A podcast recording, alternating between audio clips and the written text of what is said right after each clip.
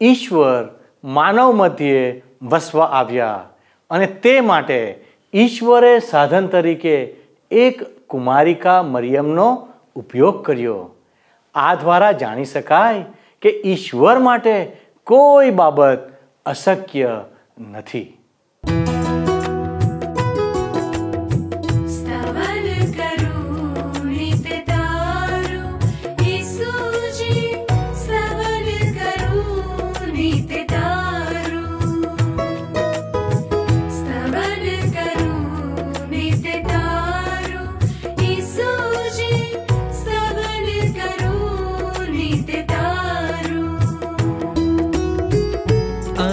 सवारे साध सुनीत महिमा करु प्रभुतारो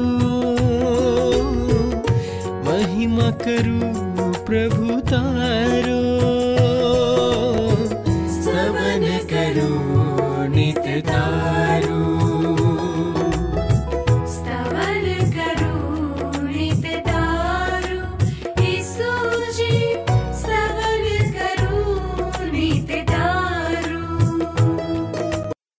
પ્રિય મિત્રો, આપ સર્વનું સ્તવન બાઇબલ અભ્યાસ કાર્યક્રમમાં સ્વાગત કરતા હું આનંદ અનુભવું છું.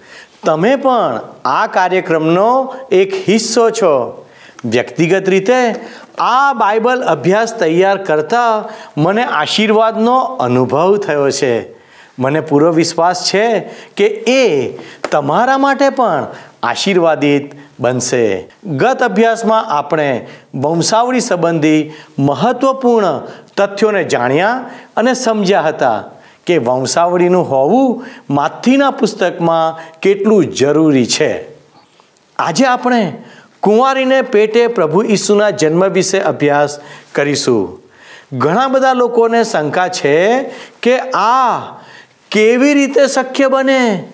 તમને એવું વિચારવાનો અધિકાર છે?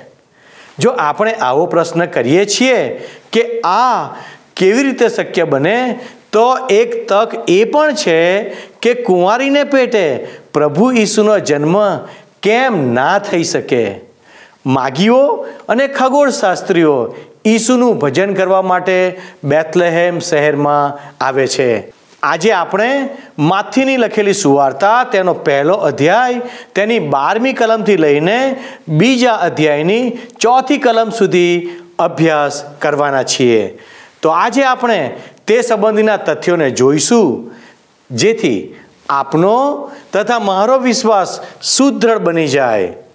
હવે અહીં તમે જોશો તો બારથી સત્તર કલમોમાં લખવામાં આવ્યું છે કે બેબિલોનની ગુલામીમાં પ્રજાને લઈ જવામાં આવી તે પછી યખોન્યાના શલદા તિએલનો પિતા હતો અને શલદા તિએલ ઝરુબાબેલનો પિતા હતો. ઝરુબાબેલ અબીદૌનો પિતા હતો અને અબીઉદ એલિયા કિમનો પિતા હતો. એલિયા કિમ આઝોરનો પિતા હતો અને આઝોર ઝાદોકનો પિતા હતો. ઝાદોક આખિમનો પિતા હતો અને આખીમ એલિયુદનો પિતા હતો. એલિયુદ એલિયાઝરનો પિતા હતો અને એલિયાઝર માથાનનો પિતા હતો. માથાન યાકોબનો પિતા હતો, યાકોબ યોસેફનો પિતા હતો, યોસેફ મારિયાનો પતિ હતો અને મારિયા ઈસુ જે ખ્રિસ્ત કહેવાયા તેમની માતા હતી.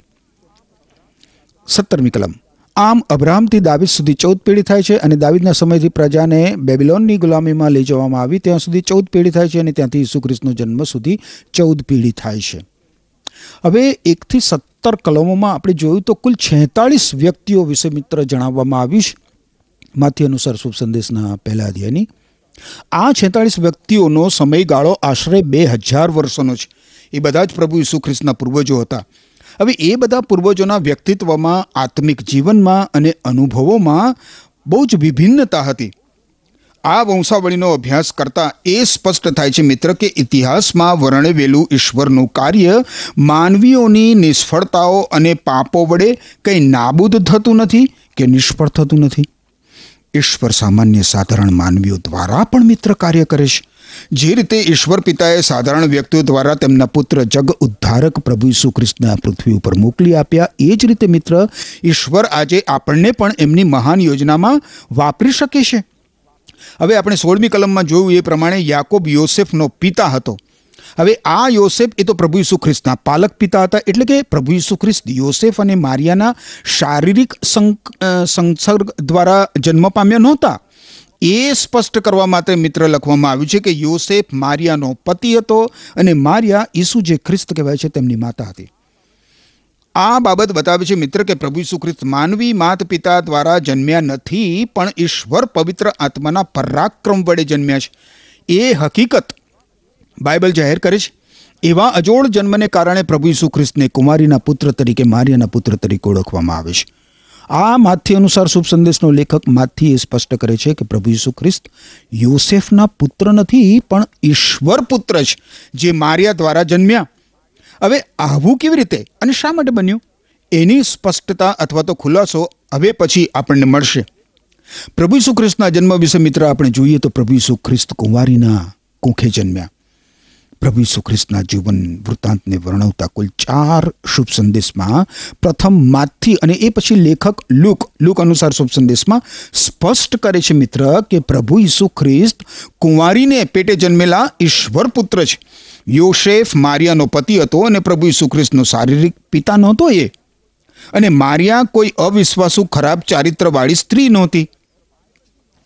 બાઇબલ કહે છે કે જે ઈશ્વર પવિત્ર આત્માની પ્રેરણા વડે લખાયું છે, એ કહે છે કે પ્રભુ ઈસુ ખ્રિસ્ત એક કુંવારીને કુંખે જન્મ્યા. હવે સત્તરમી કલમમાં આપણે વંશાવળીને ત્રણ જૂથોમાં મૂકીને જૂના કરારનો ઉપર છેલ્લો ઇતિહાસ બતાવવામાં આવ્યો છે. આપણે વાંચ્યું એ પ્રમાણે. હવે પ્રથમ વિભાગમાં આપણે જોઈએ છીએ તો અબ્રામથી દાવિદ રાજા સુધી જણાવવામાં આવ્યું છે અને બીજા વિભાગમાં દાવિદથી બેબિલોનના બંદીવાન સુધી વર્ણવવામાં આવ્યું છે અને બેબિલોનના બંદીવાનના સમયથી પ્રભુ ઈસુ ખ્રિસ્તના જન્મ સુધી જણાવવામાં આવ્યું છે. આ તો એક ઐતિહાસિક અને સાચો બે હજાર વર્ષનો સમયગાળો વર્ણવવામાં આવ્યો છે મિત્ર. સત્તરમી કલમમાં આપણે વાંચ્યું એ પ્રમાણે જે ચૌદ ચૌદ, ત્રણ પેઢી જૂથો છે મિત્ર, એ વંશાવળીની ચોકસાઈની અને સચ્ચાઈની પ્રમાણભૂતતા છે. હવે મિત્ર માથી આપણને સાબિતી આપે છે કે યોસફ એ પ્રભુ ઈસુ પિતા નથી, શારીરિક પિતા નથી, અને એનો ખુલાસો પણ માથી આપે છે. બાઇબલમાં જૂના કરારના વિભાગમાં જ ઈશ્વરે જાહેર કર્યું છે કે અલૌકિક અને દૈવી જન્મ સંભવિત છે. બાઇબલમાં જૂના કરારના વિભાગમાં યશાયા નામનો સંદેશવાક પ્રભુ ઈસુ જન્મના સાતસો સાતસો વર્ષ અગાઉ, મિત્ર. કેટલા? સાતસો સાતસો વર્ગ અગાઉ ભવિષ્યવાણી કરતા કહે છે કે એ માટે પ્રભુ પોતે તમને ચિહ્ન આપશે. જુઓ, કુંવારી ગર્ભવતી થઈને પુત્ર જણશે અને તેનું નામ તે ઇમ્માનુએલ પાડશે. યશાયા સંદેશવાકનું પુસ્તક સાતમો અધ્યાય, ચૌદમી કલમ. આ ભવિષ્યવાણીની પરિપૂર્ણતા આપણને સાતસો વર્ષ બાદ મિત્ર પ્રભુ ઈસુ જન્મ વખતે જોવા મળે છે. માથી અનુસાર શુભ સંદેશ પહેલો અધ્યાય બાવીસ અને ત્રેવીસ કલમ પ્રમાણે. હવે આપણે અઢારમી કલમ જોઈએ. અહીં લખ્યું છે ઈસુ ખ્રિસ્તનો જન્મ. એ શીર્ષક નીચે લખ્યું છે, ઈસુ ખ્રિસ્તનો જન્મ આ રીતે થયો. તેમની માતા મારિયાની સગાઈ યોસેફ સાથે થઈ હતી, પણ તેઓનો સમાગમ થાય એ પહેલાં તે પવિત્ર આત્માથી ગર્ભવતી થયેલી જણાય. ઈસુ ખ્રિસ્તના જન્મ અગાઉ ઈશ્વરે સંદેશવાહકો દ્વારા અને ઈશ્વરના દૂત દ્વારા પણ જણાવ્યું હતું, મિત્ર. પ્રથમ યુસેફને અને ત્યારબાદ મારિયાને પણ. આ પવિત્ર આત્મા વડે પ્રભુ ઈસુ ખ્રિસ્ત મારિયાને પેટે જન્મ્યા હતા. ઓગણીસમી કલમ કહે છે કે તે પવિત્ર આત્માથી ગર્ભવતી થયેલી જણાય. અને પછી શું કહે છે? ઓગણીસમી કલમમાં જેની સાથે તેની સગાઈ થઈ હતી તે યોસેફ હંમેશા યથાયોગ્ય રીતે વર્તનાર માણસ હતો, પણ એ મારિયાને જાહેરમાં કલંકિત કરવા માંગતો ન હતો. આથી તેણે ખાનગીમાં સગાઈ તોડી નાખવાનો નિર્ધાર કર્યો. આ મુદ્દા માટે મોશેનું નિયમશાસ્ત્ર તો બહુ જ કડક હતું મિત્ર, બહુ કડક. ઈશ્વરે આપેલા નિયમશાસ્ત્ર પ્રમાણે જો કોઈ કુંવારી ગર્ભધારણ કરે ને મિત્ર, અથવા તો બિનચરિત્રવાળી માલુમ પડે ને, તો તો એને પથ્થરે મારવામાં આવતી, પથ્થરે અને એમ પથ્થર વડે બહુ જ ક્રૂર રીતે વ્યભિચારી સ્ત્રીનું મૃત્યુ થઈ જતું. પણ યોસેફ નામનો આ માણસ, તમે જુઓ, નામાંકિત વ્યક્તિ હતો. એ યોગ્ય વર્તન કરનાર માણસ હતો. કોઈને બદનામ કરે એવો માણસ નહોતો. માર્યા પણ, આપણું ધ્યાન ખેંચનારી સારી ચાલ ચલગત ધરાવતી એવી ચારિત્રવાન મહિલા હતી. અને એટલે જ એ એક અનોખી વ્યક્તિ હતી. ઈશ્વરે પોતે મારિયાને ઈશ્વર પુત્ર પ્રભુ ઈસુ ખ્રિસ્તની માતા તરીકે પસંદ કરીને કોઈ નાની સૂની વાત નહોતી કરી, મિત્ર? ઈશ્વરે યોગ્ય યુવતીને, યોગ્ય કુંવારીને પસંદ કરી હતી. આગળ વીસમી કલમ કહે છે કે જ્યારે તે આ વિશે વિચારતો હતો, ત્યારે સ્વપ્નમાં પ્રભુનો દૂત તેની સમક્ષ હાજર થયો અને તેને કહ્યું કે દાવીદના વંશજ યોસેફ, મારિયાને તારી પત્ની તરીકે સ્વીકારતા ગભરાઈશ નહીં, કારણ પવિત્ર આત્માની મારફતે તેને ગર્ભ રહેલો છે. આંતરિક રીતે દુઃખી થયેલા એવા યોસેફ જેવા માણસને કોણ દિલાસો આપી શકે મિત્ર? યોસેફ તો મનોમન વિચારી રહ્યો હતો કે ખાનગીમાં મારિયાની સાથેની સગાઈ હું તોડી નાખું. એવું મનોમન વિચારી રહેલો યોસેફ. વીસમી કલમમાં સાંભળે છે કે દાવિદના વંશજ યોસેફ, મારિયાને તારી પત્ની તરીકે સ્વીકારતા ગભરાઈશ નહીં, કારણ કે પવિત્ર આત્માની મારફતે તેને ગર્ભ રહેલો છે. ઈશ્વર દ્વારા યોસેફના મનનું સમાધાન થઈ ગયું, મિત્ર. એ જે ભૂલ કરવાનો હતો એ કરતા ઈશ્વર પોતે એને રોકે છે. એકવીસમી કલમ કહે છે, તે પુત્રને જન્મ આપશે ને તેનું નામ ઈસુ પાડશે, કારણ કે તે પોતાના લોકોને તેમના પાપમાંથી બચાવશે. જન્મ લેનાર પુત્ર ઈશ્વર પુત્ર છે, જે કુંવારીની કુખે જન્મે છે, પણ એનું નામ ઈસુ પાડશે. એવી સૂચના ઈશ્વરે અગાઉથી તમે જુઓ મિત્ર, મારિયા અને યોસેફને આપી દીધી. અને આ ઈસુના નામનો અર્થ થાય છે, તારનાર, બચાવનાર, ઉગારનાર ઉદ્ધાર કરતા મુક્તિદાતા. ઈશ્વર પોતાના શ્રેષ્ઠ સૃજન માણસને પાપોમાંથી બચાવશે, અનંત વિનાશમાંથી બચાવશે. અને બચાવનાર તો પ્રભુ ઈસુ ખ્રિસ્ત છે મિત્ર. ઈશ્વર તારે છે મિત્ર. ઈશ્વર બચાવે છે મિત્ર. ઈશ્વર ઉદ્ધાર કરે છે.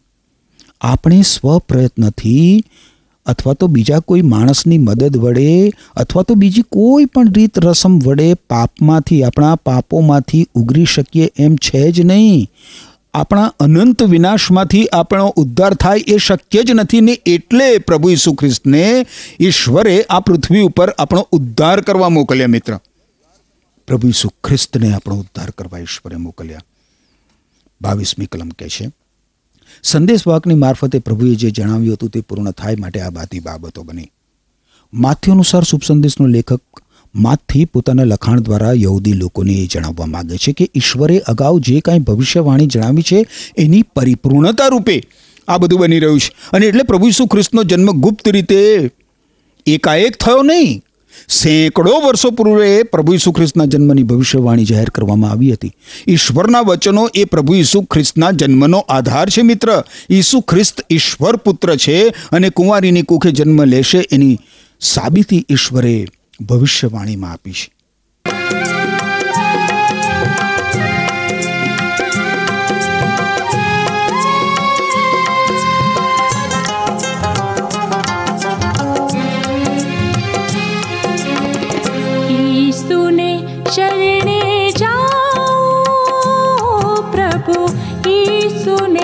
शरणे ईसुने शरणे जा प्रभु ईसुने शरणे जा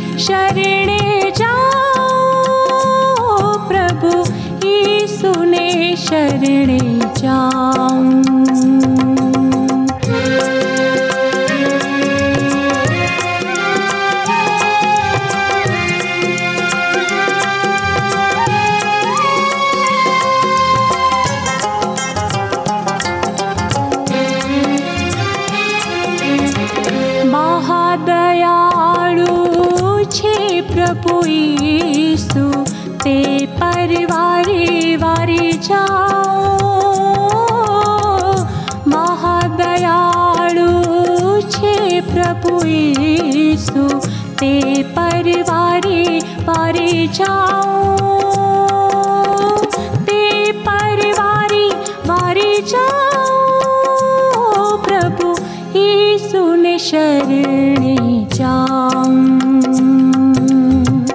ઈસુને શરણે ત્રેવીસથી પચીસ કલમો કહે છે કે કુંવારીને ગર્ભ રહેશે અને તે પુત્રને જન્મ આપશે અને તેનું નામ ઇમ્માનુએલ, જેનો અર્થ ઈશ્વર આપણી સાથે છે, એવો થાય છે, પાળવામાં આવશે. જ્યારે યોસેફ જાગી ઉઠ્યો યોસેફનું દર્શન હજુ ચાલુ છે દેવદૂત દ્વારા.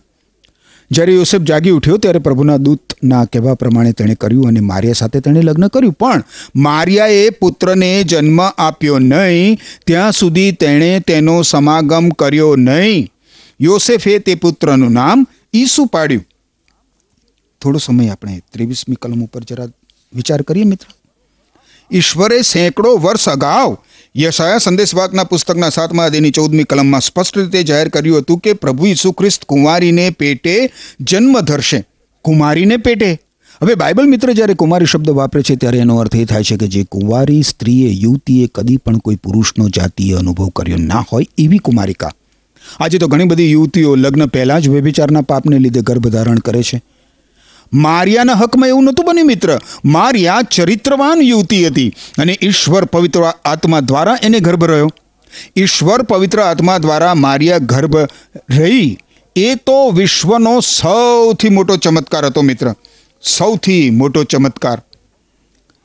આપણે ઈસુ ખ્રિસ્તને આપવામાં આવેલા નામ વિશે જરા વિચાર કરીએ. એમના નામમાં પણ બહુ જ અદ્ભુત મર્મ સમાયેલો છે. એનું નામ ઇમ્માનુએલ પાડવામાં આવશે, જેનો અર્થ થાય છે, ઈશ્વર આપણી સાથે છે. ઈસુ એ પણ એમનું નામ છે. જ્યારે ખ્રિસ્ત એ એમની ઓળખાણ છે. ઈસુ એટલે પોતાના લોકને એમના પાપમાંથી બચાવનાર. મનુષ્યને, માનવજાતને માનવીના પાપમાંથી ઉદ્ધાર કરનાર. એ ઈસુ ખ્રિસ્તના નામનો અર્થ થાય છે. અને ઇમાનુએલ એમનું નામ છે. એનો અર્થ થાય છે કે ઈશ્વર આપણી સાથે છે. ખ્રિસ્ત શબ્દનો થાય ઈશ્વર દ્વારા અભિષિક્ત કરવામાં આવેલ. ઈશ્વરનો અભિષિક્ત. અને એટલે મિત્ર પ્રભુ ઈસુ ખ્રિસ્ત મારા, તમારા અને સમગ્ર માનવજાતના પાપોને માટે ક્રુસ ઉપર મૃત્યુ પામ્યા કારણ કે એવું થવું બહુ જરૂરી હતું, આવશ્યક હતું. હું કંઈ મારા મૃત્યુ દ્વારા મારા પોતાના પાપોની પણ શિક્ષા ભરીપાર કરી શકતો નથી મિત્ર? મારા પોતાના મૃત્યુ દ્વારા પણ મિત્ર, હું મારા પાપોનો દંડ ભરપાઈ કરી શકતો નથી કે નથી કોઈ બીજાના પાપોની માફી આપી શકતો. આપણા પાપો માટે ખુદ ઈસુ ખ્રિસ્ત, ઈશ્વર પુત્ર પ્રભુ ઈસુ ખ્રિસ્ત મૃત્યુ પામ્યા અને પાપ ઉપર, મરણ ઉપર, શૈતાન ઉપર વિજય પ્રાપ્ત કરીને ત્રીજે દિવસે પુનઃ સજીવન થયા મિત્ર. વારું આપણે હવે માથી અનુસાર શુભ સંદેશના બીજા અધ્યાયની પહેલી કલમમાં પ્રવેશ કરીએ. માથી અનુસાર શુભ સંદેશનો બીજો અધ્યાય. પહેલી કલમ તમે જોશો તો પૂર્વના ખગોળ શાસ્ત્રીઓ એ શીર્ષક નીચે માથ્ય અનુસાર શુભ સંદેશના બીજા અધ્યાયની પહેલી કલમ કહે છે કે હેરોદ રાજાના સમયમાં યહૂદિયા પ્રદેશના બેથલેહેમ નગરમાં ઈસુનો જન્મ થયો હતો. ત્યાર પછી કેટલાક ખગોળ શાસ્ત્રીઓ પૂર્વમાંથી યરુશાલેમ આવ્યા. હવે આ જ્ઞાનીઓ, ખગોળશાસ્ત્રીઓ એ જ્ઞાની પુરુષો હતા. માથી અનુસાર શુભ સંદેશના બીજા અધ્યાયની પહેલી કલમમાં ઐતિહાસિક ઘટના જણાવતા લખવામાં આવ્યું છે કે હેરોદ રાજાના સમયમાં આ ઇતિહાસ પુરવાર કરે છે મિત્ર. સમયગાળો આપવામાં આવે છે, ચોક્કસ સમય. હવે એ સમયે રોમન રાજ્ય હતું ત્યાં અને હેરોદ રાજાની એ બીક હતી કે એની સામે કોઈ હરીફ ઊભો થાય નહીં. એનો કોઈ હરીફ બને અથવા તો એનો કોઈ હરીફ જન્મે એ એના માટે તો અસહ્ય હતું. જ્યારે એ ખગોળશાસ્ત્રીઓ રાજા હેરોદની પાસે જઈ ચડ્યા ત્યારે એ દ્વારા એને ચેતવણી મળી. બીજી કલમ જુઓ. તેમણે પૂછપરછ કરી, યહૂદીઓનો રાજા બનનાર બાળકનો જન્મ ક્યાં થયો છે? અમે પૂર્વમાં તેમનો તારો ઉગતો જોયો છે અને તેમનું ભજન કરવા આવ્યા છીએ. આ ખગોળશાસ્ત્રીઓ, જ્ઞાની પુરુષો એક રાજાનું ભજન કરવા માટે આવ્યા હતા અને એ પણ બહુ જ દૂરથી. પણ આ સમાચારથી હેરોદ રાજા ગભરાઈ જાય છે. એ જ્ઞાની પુરુષો સેંકડો માઇલો કાપીને પ્રભુ ઈસુ ખ્રિસ્તનું રાજા તરીકે ભજન કરવા આવ્યા હતા. એ જન્મેલ વિભૂતિ તો યહૂદીઓનો રાજા હતા. આ ખગોળશાસ્ત્રીઓ કે જે લોકો અવકાશ ગ્રહો, તારાઓ વિશેના અર્થસૂચક તારાઓનો અભ્યાસ કરતા હતા, એવા ભેદી અર્થસૂચક તારા વિશેની ભવિષ્યવાણી ગણનાના પુસ્તકના ચોવીસમાં અધ્યાયની સત્તરમી કલમમાં સેંકડો વર્ષો અગાઉ કરવામાં આવી હતી મિત્ર. લખ્યું છે, યાકૂબમાંથી તારો ઝળકી નીકળશે અને ઇસરાયેલમાંથી રાજદંડ ઊભો થશે અને મોઆબના ખૂણાઓને વીંધી નાખશે અને શેતના સર્વ દીકરાઓનો નાશ કરશે. હવે આ ભવિષ્યવાણી ઈશ્વરે બલામ નામના બિન યહૂદી વ્યક્તિ દ્વારા ઉચ્ચારાયેલી હતી. યાકૂબમાંથી તારો ઝપકી નીકળશે એટલે ઇસરાયેલમાંથી એક તારનાર ઉદ્ધારક મુક્તિદાતા આવશે. હવે એ જમાના પણ મિત્ર, વિદ્વાનો, વૈજ્ઞાનિકો અને ખગોળશાસ્ત્રીઓ ઈશ્વર તરફથી આવનાર મસીહા અભિષિક્તની રાહ જોતા હતા અને એ સાચે જ સમગ્ર વિશ્વના અને સૃષ્ટિના રાજા પણ હતા. પણ એ કોઈ રાજમહેલમાં જન્મ્યા નહીં મિત્ર, પ્રભુ ઈસુ ખ્રિસ્ત. અને માણસે એને રાજા તરીકે સ્વીકાર્યા પણ નહીં. વાસ્તવમાં તો પ્રભુ ઈસુ ખ્રિસ્ત માનવી હૃદયના, માનવીના જીવનના રાજા થવા માગે છે મિત્ર. કારણ કે પ્રભુ ઈસુ ખ્રિસ્ત સમગ્ર સૃષ્ટિના રાજા તો છે જ અને તે એક સમયે આપણે સૌએ માન્ય કરવું જ પડશે. પણ અત્યારે પ્રભુ ઈસુ ખ્રિસ્ત મારા અને તમારા હૃદયના રાજા બનવા માગે છે. વારું આગળ આપણે ત્રીજી કલમ જોઈએ. લખ્યું છે, હેરુદ રાજા જ્યારે આ વાત સાંભળીને ઘણો ઉદાસ બની ગયો અને યરુશાલેમના બીજા બધાની પણ એવી જ હાલત થઈ. હેરુદ રાજા અને યરુશાલેમના રહેવાસીઓ આ સમાચાર સાંભળીને ગભરાઈ ગયા. ઉદાસ બની ગયા. હવે શા માટે હેરોદ રાજા અને યરુશાલેમના રહેવાસીઓ ઉદાસને બની ગયા અને ગાભરા બની ગયા? તો એ જ્ઞાની ખગોળશાસ્ત્રીઓએ જે પ્રશ્ન પૂછ્યો હતો, એ બહુ ખળભળાટ મચાવનાર પ્રશ્ન હતો. યહૂદીઓનો રાજા યહૂદીઓનો રાજા બનનાર બાળકનો જન્મ ક્યાં થયો છે? અરે ભાઈ, આ હેરોદ રાજાનું રાજ્ય છીનવાઈ જાય તો? હેરોદને કોઈ હરાવી શકે અને એનું રાજ્ય પડાવી લે તો? વગેરે વગેરે પ્રશ્નો હેરોદ રાજાના મનમાં ગૂંચવાવા લાગ્યા મિત્ર. એ બહુ જ શંકાશીલ માણસ હતો. કોઈ પણ ભોગે એનું રાજ્ય છીનવાઈ જાય નહીં. એની એ બહુ તકેદારી રાખતો. એનાથી તો એ સહન થાય એવું જ હતું જ નહીં. હવે જો એવું થાય ને, તો યહૂદી લોકો બળવો પોકારીને રોમન રાજ્યનો, રોમન સત્તાનો અંત લાવી દે. અને યહૂદીઓ રોમન સામ્રાજ્યની ગુલામી નીચે રહે એવી હેરુદની તો બહુ જ ભારે ઈચ્છા હતી. એટલા માટે એ લોકો અને બીજા લોકો પણ ગભરાઈ ગયા આ પ્રશ્ન સાંભળીને. મિત્ર, પ્રભુ ઈસુ ખ્રિસ્તના જન્મ સમાચારથી ઉથલ પાથલ અને એક ભયનો સન્નાટો ત્યાં છવાઈ ગયો. ભયનો સન્નાટો છવાઈ ગયો. પોતાને સર્જનહાર જીવંત ઈશ્વરની સમક્ષ નમ્ર અને દિન નહીં બનાવનાર વ્યક્તિ પણ પોતાને સતત અસલામત અનુભવે છે, મિત્ર. એ કાં તો ધાર્મિક હોય, સામાજિક હોય, આર્થિક અને રાજકીય કારણસર પ્રભુ ઈસુ ખ્રિસ્તને પોતાનું જીવન સોંપે નહીં. અને પરિણામ શું આવે? પરિણામે એ સર્જનહાર જીવંત ઈશ્વરની સામે બળવો પોકારે છે. ઈસુ ખ્રિસ્ત જગતના અને ખાસ કરીને માનવ હૃદયના રાજા છે, મિત્ર. ઈસુ ખ્રિસ્ત આપણા જીવનમાં રાજ કરીને આપણા જીવનને ઈશ્વરે નક્કી કરેલા પથ ઉપર ચલાવવા માગે છે. પરંતુ જો આપણે પ્રભુ ઈસુ ખ્રિસ્તને કોઈ પ્રતિભાવ આપતા નથી, યોગ્ય પ્રતિભાવ આપતા નથી, તો પછી શું થાય? તમે મિત્ર પ્રભુ ઈસુ ખ્રિસ્તને કેવો પ્રતિભાવ આપો છો? કારણ કે પ્રભુ ઈસુ ખ્રિસ્તને પોતાનું જીવન સોંપનાર વ્યક્તિ જીવન પામે છે, અનંત જીવન પામે છે. જીવન એટલે અનંત જીવન, ભરપૂર જીવન, અનંત જીવન અને પાપોની માફી. પણ પ્રભુ ઈસુ ખ્રિસ્તને પોતાનું જીવન જે સોંપતો નથી, એ વ્યક્તિ તો ઉદાસ બની જાય છે. અને આ ઉદાસીનતા પૃથ્વી ઉપરની કોઈ પણ વ્યક્તિ, વસ્તુ કે અન્ય કોઈ પણ બાબત આપણા મનોમાંથી દૂર કરી શકતી નથી, મિત્ર. અને એટલે, મિત્ર, હું તમને કહેવા માગું છું કે તમે ઈશ્વર પુત્ર પ્રભુ ઈસુ ઉપર વિશ્વાસ મૂકીને તમારા જીવનનો ગભરાટ, તમારા જીવનની ઉદાસીનતા દૂર થવા દો. એ પૂર્વના દેશોમાંથી બહુ જ દૂરથી આવેલા ખગોળશાસ્ત્રીઓ ઈશ્વરપુત્ર પ્રભુ ઈસુ ખ્રિસ્ત સમગ્ર વિશ્વ અને સૃષ્ટિના રાજાનું ભજન કરવા માગતા હતા. જ્યારે બીજી બાજુ શું છે? બીજી બાજુ આપણે જોઈએ છીએ હેરોદ રાજાના મનમાં અને અન્ય લોકોના મનમાં તો શું છે? ઉદાસીનતા, ગભરાટ, આ કેટલું બધું વિરોધાભાસી દ્રશ્ય અને કેટલી બધી વિચિત્ર પરિસ્થિતિ. વારું હવે આગળ આપણે ચોથી કલમ જોઈએ. અહીંયા લખ્યું છે કે તેણે બધા મુખ્ય યજ્ઞકારો અને નિયમશાસ્ત્રના શિક્ષકોને સભા બોલાવીને પૂછ્યું કે મસીનો જન્મ ક્યાં થવો જોઈએ? ઈશ્વરના વચનો ઉપર વિશ્વાસ નહીં કરનાર રાજા ઈશ્વરના વચનોને તપાસે છે. તમે જુઓ મિત્ર. અને એ માટે એ શાસ્ત્રીઓને પૂછે છે કે ભાઈ મસીનો જન્મ ક્યાં થવો જોઈએ? યહૂદી લોકો, ધર્મના આગેવાનો અને યજ્ઞકારો. મસીના આવવાની રાહ જોતા હતા મિત્ર. પરંતુ મસીનું આગમન એમને માટે તો રાજકીય, એટલે કે પરદેશી રાજ્યમાંથી છુટકારા માટેનું હતું. એ લોકો તો માત્ર ભૌતિક સુખાકારી અને રાજકીય સ્વતંત્રતા ઈચ્છતા હતા. જ્યારે આવનાર મસી એ તો આધ્યાત્મિક ઉદ્ધારક અને આત્મિક મુક્તિદાતા હતા. ઘણી બધી વાર મિત્ર, માણસ ઈશ્વરની પાસે માત્ર ભૌતિક સુખાકારી માટે લાભો પ્રાપ્ત કરવા માટે આવે છે અને બીજા હેતુસર પવિત્ર ગ્રંથ બાઇબલનું માણસ વાંચન કરે અથવા અભ્યાસ પણ કરે. પરંતુ જો બાઇબલમાંના ઈશ્વરના પવિત્ર અને જીવંત વચનો ઉપર વ્યક્તિ વિશ્વાસ ના કરે, એમાંના વચનોને વ્યક્તિ આધીન ના થાય, તો માણસની દશા કેવી થાય? તદ્દન નકામી. એ જાણવા છતાં પણ અજાણ્યો અને દેખતો છતાં પણ અંધ બની જાય. તમે પ્રભુ ઈસુ ખ્રિસ્ત વિશે શું માનો છો?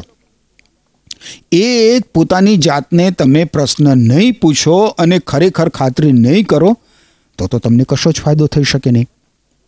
પણ મારા પ્રશ્ન ઉપર તમે કૃપા કરીને વિચાર કરજો કે ખરેખર મિત્ર, ખરેખર પ્રભુ ઈસુ ખ્રિસ્ત વિશે તમે શું માનો છો?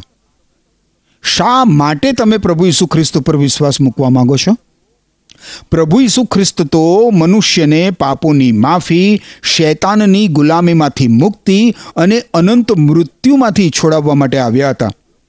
હવે જ્યારે પ્રભુ ઈસુ ખ્રિસ્ત બીજી વખત આવશે, ત્યારે તો પૃથ્વીના સમગ્ર માનવજાતના ન્યાયાધીશ તરીકે અને રાજા તરીકે આ પૃથ્વી ઉપર આવશે. પણ શું ત્યારે તમે પ્રભુ ઈસુ ખ્રિસ્તને મળવા તૈયાર હશો, ખરા મિત્ર? કૃપા કરીને મારા પ્રશ્નો ઉપર વિચાર કરજો. આજનો સદવિચાર તમે સાંભળો. આજનો સદવિચાર છે, ભક્તિની સચ્ચાઈ ઈશ્વરના વ્યક્તિત્વ પર અવલંબે છે. ભક્તની લાલસા કે સ્વાર્થ ઉપર નહીં ફરીથી આજનો સદવિચાર હું બોલું છું. ધ્યાનથી સાંભળજો.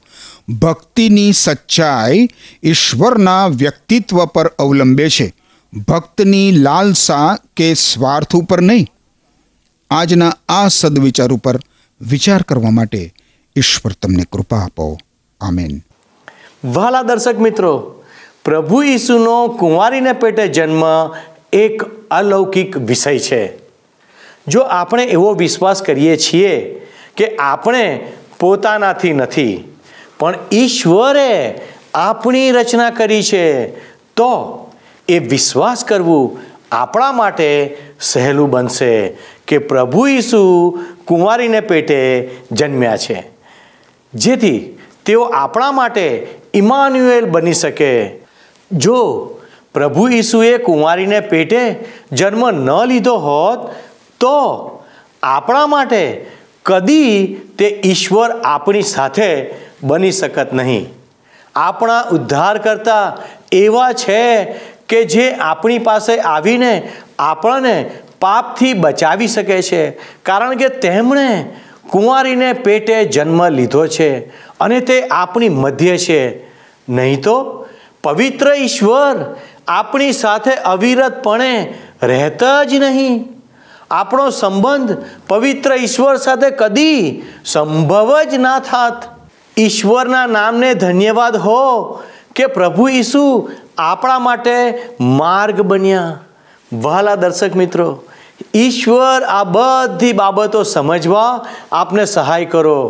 જો આજના અભ્યાસથી આપને આશીષ પ્રાપ્ત થઈ છે, તો અમને મહેરબાની કરીને એક ફોન અવશ્ય કરશો. ઈશ્વર આપને આશીષ આપો. આમેન. શું તમને આ કાર્યક્રમ ગમ્યો? અત્યારે જ અમને મિસ કોલ કરો.